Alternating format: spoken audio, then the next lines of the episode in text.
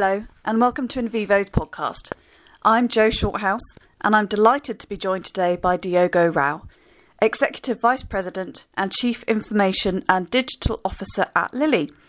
In this role, he leads Lilly's information technology, cybersecurity, digital health, and advanced analytics and data science functions.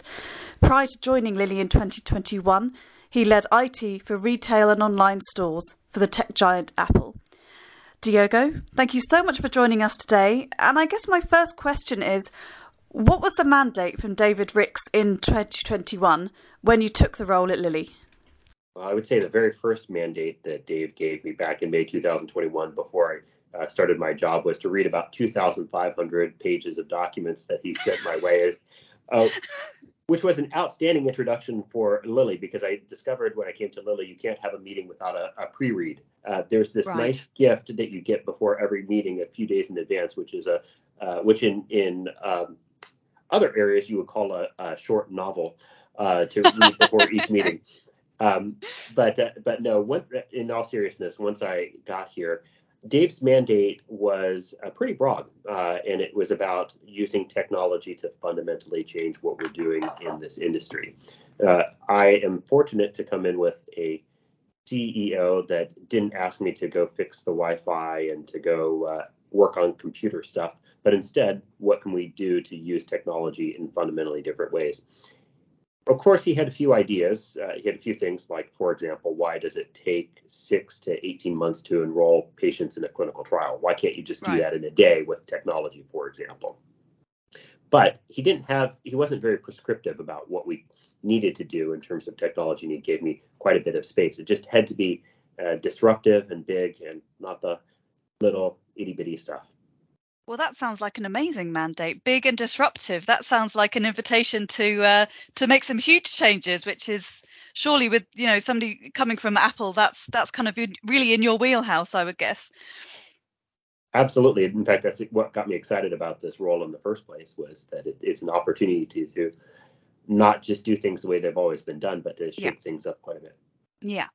So how would you um, how would you characterize Lilly's current digital strategy. If you had to describe it in a couple of words or a, sen- a sentence um, how would you how would you talk about it? Digital strategy is generally considered one of the best in the pharma industry and uh, the consultants tell us that we are pretty far ahead of uh, a lot of our peers. Uh, mm-hmm. but i don't know if i if i completely um, I, I, don't know if we should be giving ourselves on the pat, a pat on the back I feel like we, we, we, might be the fastest snail in the snail races. Uh, right. Uh, and, and uh, well, that's you know, a good place to be, I guess. exactly. And and if we were in the 1990s, we would totally be rocking it for digital. Uh, right. So you know, I I think uh, we're to compare ourselves to the rest of pharma, which I've discovered pharma loves to compare itself to other members of pharma. I, I think yeah. that's the wrong approach. And I think what we need to do is take a look at how how do we compare to modern consumer experiences. And there, I think we have a long way to go. So I think we do we do very very well uh, in pharma. Mm-hmm. We do uh, extremely well on on uh, on well really everything that pharma does today. But we have a long way to go to uh, to reach the bar of of uh, what consumers expect these days. Yes, definitely. Um, so could you just talk to me a bit about Lilly's scaling with digital? I don't know whether to call it a scheme or a program or initiative. Your strategy of scaling with digital. Can you just explain what it is and and and overarchingly how it works? So we all work better in smaller groups. I think we all know that. That's where that's where it comes from. You need to add more people as time goes on because you you just have too much work to do yourself. But we also know that that adding people also comes with an expense. It comes with overhead. What we're trying to do with digital is figure out how we can stay small, uh, how we can keep those two pizza box teams alive. And the way mm. to do that is to use technology to do a lot of the things that uh, are or sort of the lower value tasks or to automate as many human roles away as we possibly can. And where we're going with that now is that we're we're starting to think of it not just as in terms of automation, but really uh, how many digital workers do we have that are fundamentally doing uh, human jobs? So I can give you a concrete example on that. Mm-hmm. One of the things uh, we, we, one of the things that's been a lot of fun lately has been around natural language generation. Now, of course, everybody's Okay. been playing with Chat GPT. Uh, last year, we Mhm. made a big investment uh, in natural language generation, and we started using it in a few places. And one of those is a place uh, called patient safety narratives. And this is Mhm. where we use medical writers to uh, write up uh, safety reports. And this is something that was considered very sensitive and, and something that would be could be hard to automate because you need, uh, you know, it's you're talking about safety after all. You need Yes. humans there. But as it turns out, um, a lot of the things that are in these uh, narratives lend themselves to automation. And so what we've started doing is we've been able to use machines to take really unstructured input from a variety of sources and uh, turn them into reports that uh, are much the same as what humans would produce. And we've reached a point where uh, the quality from uh, what's machine driven is uh, on par with what's coming out of humans. And, Mhm. and even in some cases, it's it's actually better. And what that means is we don't necessarily need to add more technical writers or medical writers. Uh, we can use uh, we can use machines for a lot of the basic narratives, and we can save our humans for work that is uh, that is harder, or or to work on the reports that are more complex. And you mentioned um, before uh, Dave Ricks's mandate to you was, you know, he mentioned why can't we get clinical trials done quicker? You know, so I was just wondering how Lilly's using digital to save money and time for drug development because what you've given me is a great example of almost backroom um, you know kind of backroom tasks. Um, not that safety is backroom obviously at all but i was just wondering about the drug development side of things and how you're using digital to save time and money which is of course the the huge issue in in pharma is the fact that it takes however many years and however many billions to get to um, uh, to get to get to market. Um, so could you just give me an idea of how Lilly's using digital to to save time and money. Well, uh, I think you you hit on something important there too, which is it's beyond just time and money. I think we have an opportunity with technology to do things that perhaps no human could do, mm. and that does come up in drug discovery. Uh, one of the things that we've been doing a lot of is uh, using machine learning in drug discovery for small molecules uh, oral medicines and things like that because we've got uh, we've got something that is really important for machine learning, which is lots and lots of data. We have millions of rows of data that is uh, very well structured, collected over decades and decades. Now that's one of the most important things for uh, for any sort of machine learning.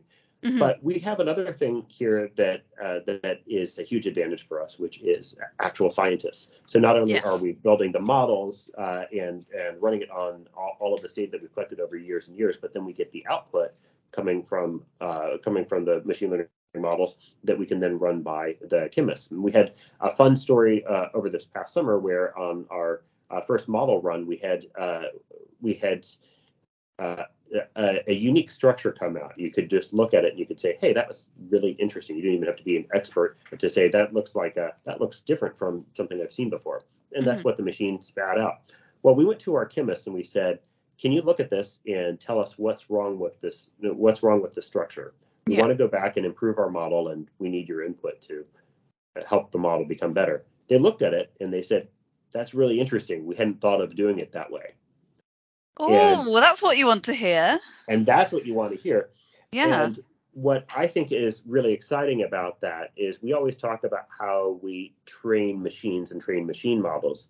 But one of the things that you never really hear about in machine learning is what about the opposite side? What about when the models start training the humans? Yes. Uh, and by that I mean inspiring humans to do new and interesting things. Uh, and and I think that's that's the really exciting thing that's happening with uh, with um, AI and ML now. And in fact, if you look at like ChatGPT, and uh, of course we will feel threatened in some ways by what uh, ChatGPT can do. But if you Mm. look at it on the other side, uh, what is it going to inspire us to do that we never thought of?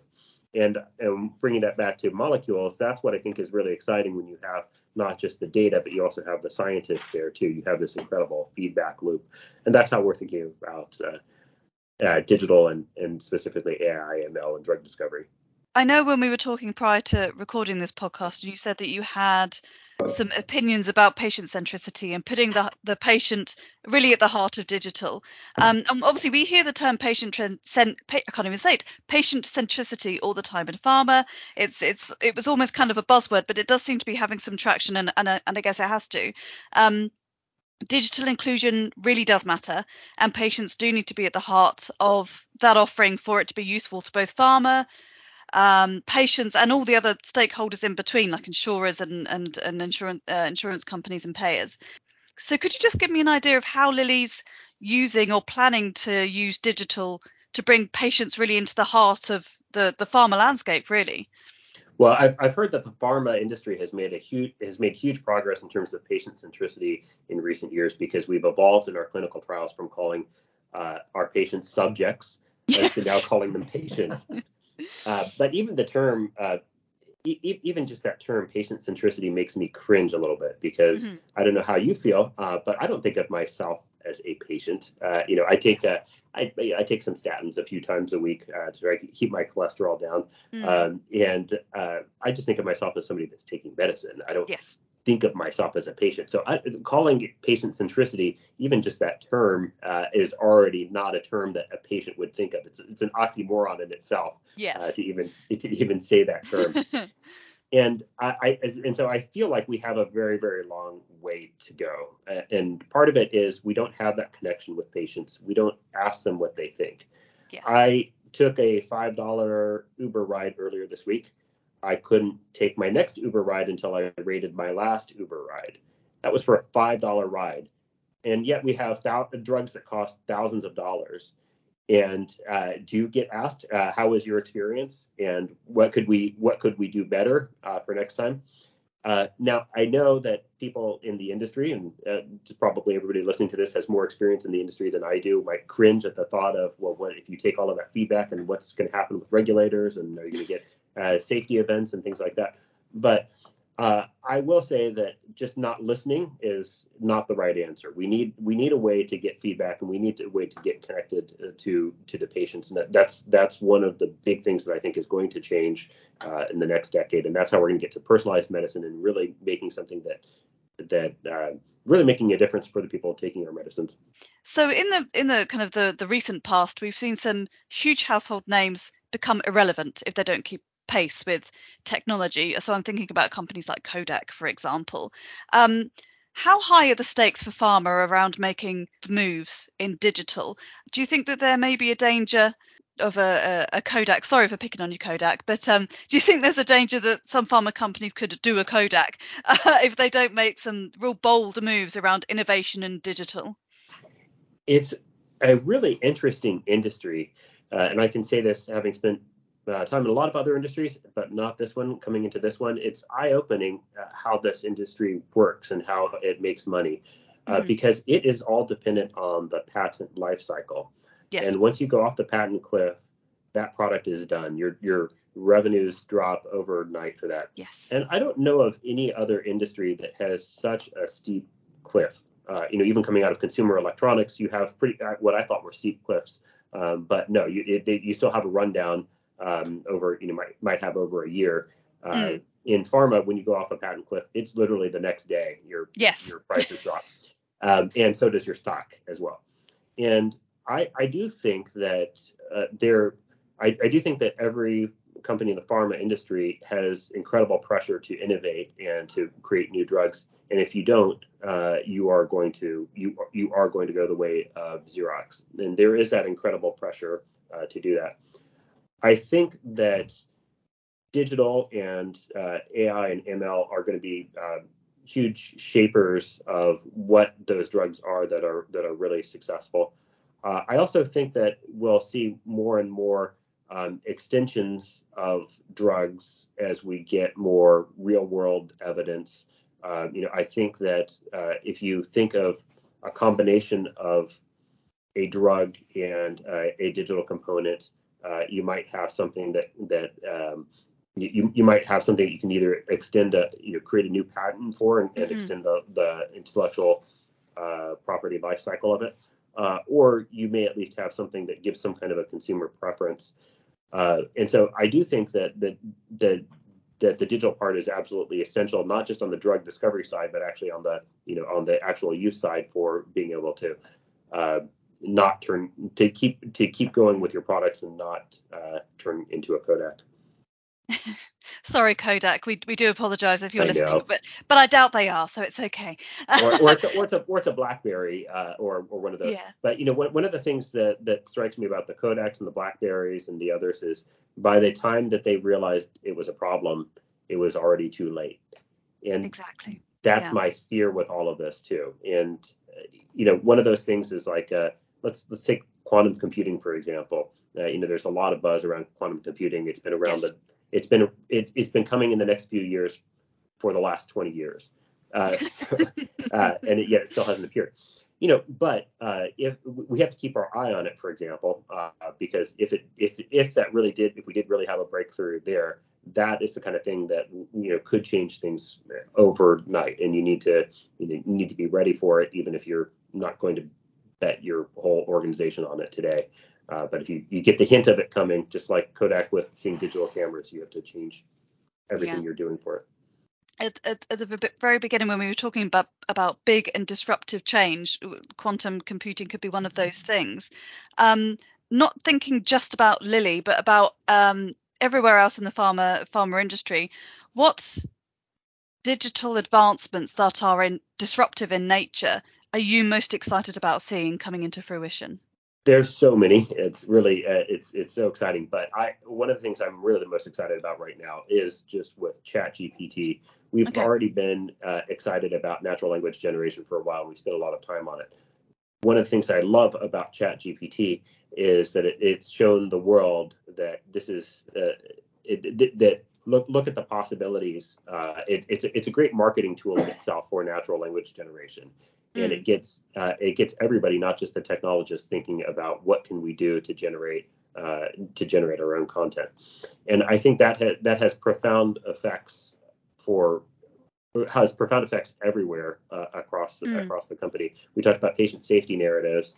Um, you know, we it works for communication um, and it, it works for uh, it works for uh, I can't wait for it to work for travel and have to uh, you know be able to uh, next time I don't have to wait online for an hour with uh, with United. Sorry, United. Um, and uh, we're just naming and shaming we're, today. We are. We're naming and shaming today. Um, but you know, if I could get something that's like Chat GPT and talk to and get a hmm. reasonable mm. answer in, in that kind of a time frame, I think it would be great.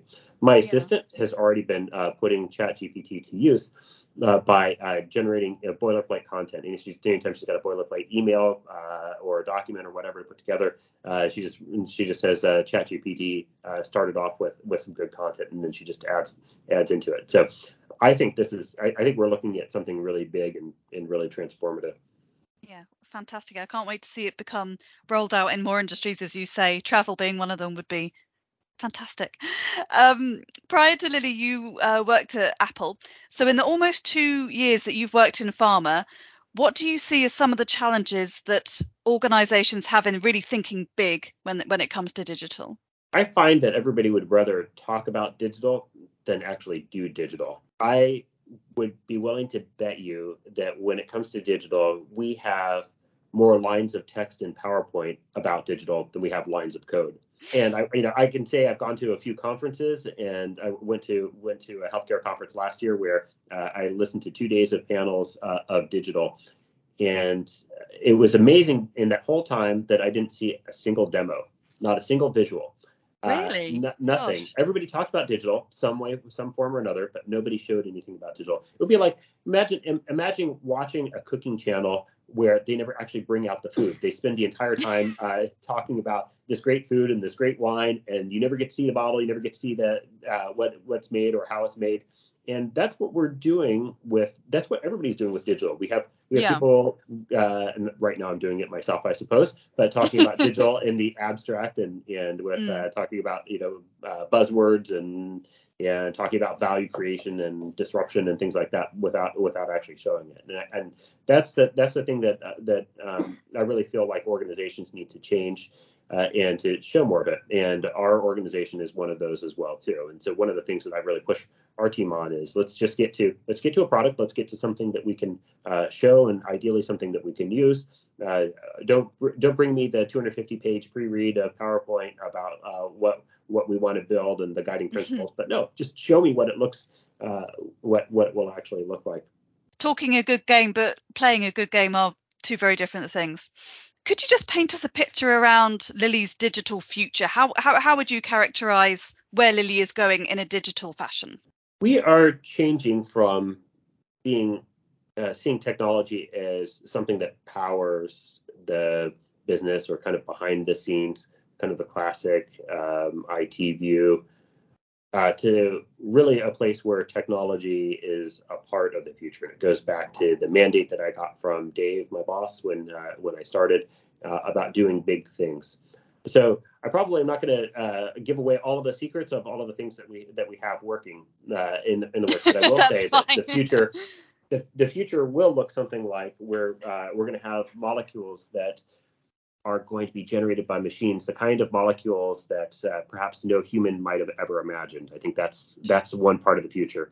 I think we're going to have clinical trials that uh, work much faster uh, or uh, work faster and more accurately because we're actually using connected devices in them instead of asking a patient how active uh, you were in uh, mm. during the course of the study. You look at their activity monitor, uh, and you, you get that data. Basic things like that, I think, will will really advance the field. Then when um, then I think we're going to change the relationship that we have with patients. We're going to move out of this 1950s uh, manufacturing model where a pharma just manufactures products and sends it to wholesalers, to retailers, and so on. But we're actually going to have real relationships with our patients. We're going to get that kind of feedback on what the products look like, and ideally get uh, get um, digital biomarkers and whatnot so that we can uh, learn from real world evidence and Im- improve our own products. And that's really what the what the future looks like for us. So it's an exciting future. It's a big future. It's a disruptive future. Um, and there's so much excitement going on around the, the, field as a whole but also within pharma companies. It's it's a wonderful time as a journalist to be to be watching this um, you know this this develop. So Thank you so much for sharing some of Lilly's ideas with us today. Obviously, you know, no secrets have been spilt in in the course of this interview. Um, Although we but, did shame uh, a few companies out there. Um, yeah, sorry about that. but no, but no competitors, so it's fine. It's fine. Um, uh, so thank you so much, Diego, for talking to me today. I've really enjoyed it, um, and thank you for joining us on the In Vivo podcast. Thank you so much. I really enjoyed it as well.